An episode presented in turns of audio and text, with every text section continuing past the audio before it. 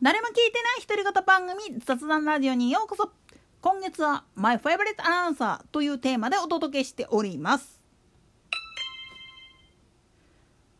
そうですか。あれからもう10年経っちゃったんですね。もし彼が存命であれば今日64回目の誕生日だったんですよね。という一言を聞いてあのピーンと来た人は相当なるラジニケリスナーか競馬ファンです。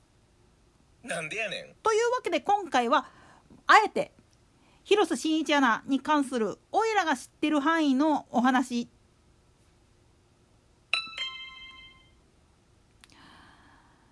彼自身はもともとはすごく映画特に小津安二郎の作品が好きでリバイバル上映とかがある名画座があったらもうそっちへ行っちゃうっていうくらいハマってたらしいんですよね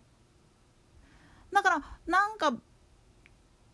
仕事で行き詰まったりとか精神的に疲れたなっていう時はその「東京物語」だとか「晩春」とかっていう名作をずっと見てたらしいんですよね。まあ今だったらそうねアマゾンとかのオンデマンドを探して絶対引っ張り込んでるかと思うんだけどねなんでやねんそれと同時に実はすんごい宝塚が大好きで大阪支社赴任を決めた正確に言ってしまうと新人研修の時から大阪支社に吹っ飛ばされてたんですよね。で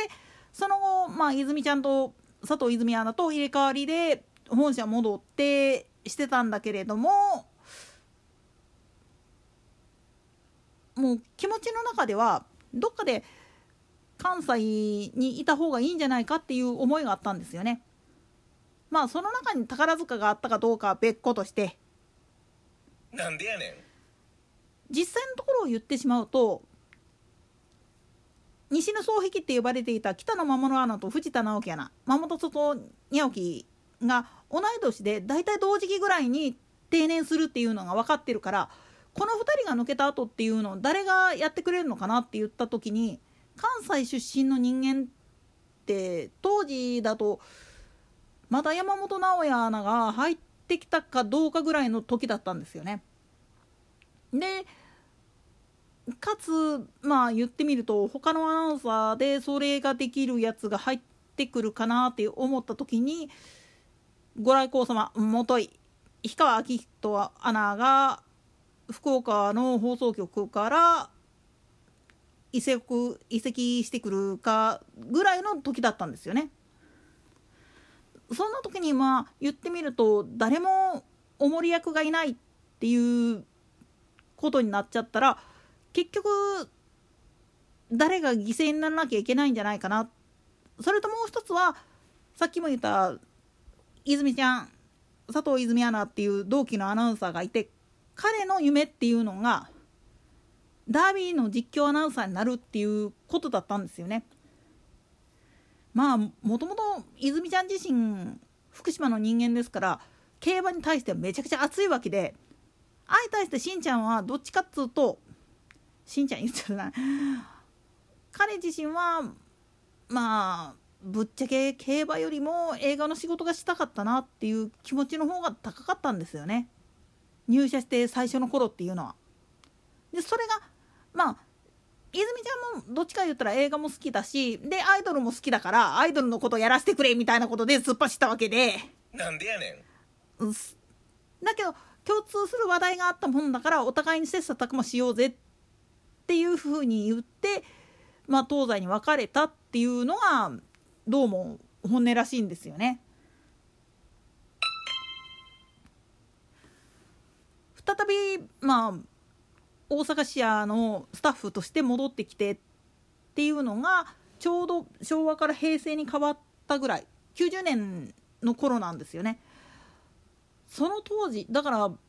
実のとこ言っちゃうと有馬記念唯一1回だけね、あのー、89年の時に実況してるんだけどこの時にもむちゃくちゃ惜しいことしてるんですよ。何が惜しいかっつったらなんでそこでオグリキャップが勝たへんかってんっていうやつなんですよ。なんでやねんこれはね後々彼自身の人生の中で毎回これが起きるんですよね何らかの形で。でもっと言ってしまうとしんちゃんが実況する時っていうのは常に最後らへん特に G1 レースやってて大概あのーアーカイブ、まあ、グリーンチャンネルウェブ持ってる人だったら競馬年間とか栄光の定石とかっていうのであの古いレースが流れることがあると思うんだけどアーカイブで見られると思うんだけどこの時に登場する実況で G1 だけに絞っていった時にしんちゃんが担当しているレースっていうのは大概の場合はこのレースは審議っていうのが最後につくんですよ。それくらいねもう本当に運がないっていうかねなんか締まりがないっていうかそういうことが多かったんですよ。そしてどうしても自分が実況したくってやってたのにもかかわらず気合い入れてやってる時に限ってなぜか大波乱が起きるあるいは全然違うのが来てしまってえーってなる状態だったりっていうことがしばしばあったんですよね。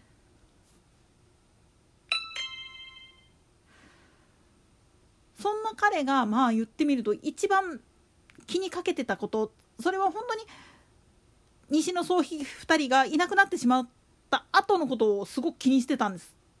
それが現実味を帯びてしまったが2005年の話なんです。それはなぜかって言ったらマモタソも辞めてしまったしニャオキも声をディープインパクトの三冠達成の瞬間をやったあたりらへんでもダメージが蓄積されすぎて実況ができないような状態になってしまってどうしようっていう状態になったんですよね。それで気を病んでたらまさか自分自身にもっていうことになっちゃうんですよ。そのことをカミングアウトしたのは亡くなる本当にあれ半年ぐらい前かになるんですよ。その1年前ぽっかり小倉を一開催休んでしまった時期があったんですよね。何してるんやろうっていう風な感じでみんなもざわついてたんだけど実はその時に精密検査とかを受けてもうがんが見つかって余命がそんなにないからっていう状態だったらしいんですよね。そんな中でねまあ言ってみると菊花賞を買って次の三冠名称サムソンが三冠取るかもしれないっていう時に双眼鏡構えて実況してたのになんでお前やねんっていう状態になってしまってすごい悔しい思いをしてるんですよね。その後まあ言ってみるとまあおいら自身も実際に最後に会ったのは3月の阪神開催の時かな。その時になんか感じたんですよね。あの誰かに似てる14年前のだから28年前のあの人に似てるっておいらあの時もそうだったんですよねその人それはまたまあ時が来たらお話しするとしてだから彼が亡くなったっていう一報を聞いた瞬間な崩れたんですよ。1週間も。今思い出してもねすっげえ辛い出来事だったんですよね。すごい損失だったから。だから彼のことを思うて「国かの君」っていう言葉を使うようになったんですよね。そう。しんちゃん元広瀬アナをまあ言ってみれば敬う意味で使っている言葉として「すみれの花の君」と書いて「国かの君」っていう伏せ字を使うようになったのはまさにこのことがきっかけって言ってもおかしくないんですよ。やっぱこの人の話するとめっちゃ時間かかる。これでもだいぶはしょったんですよ。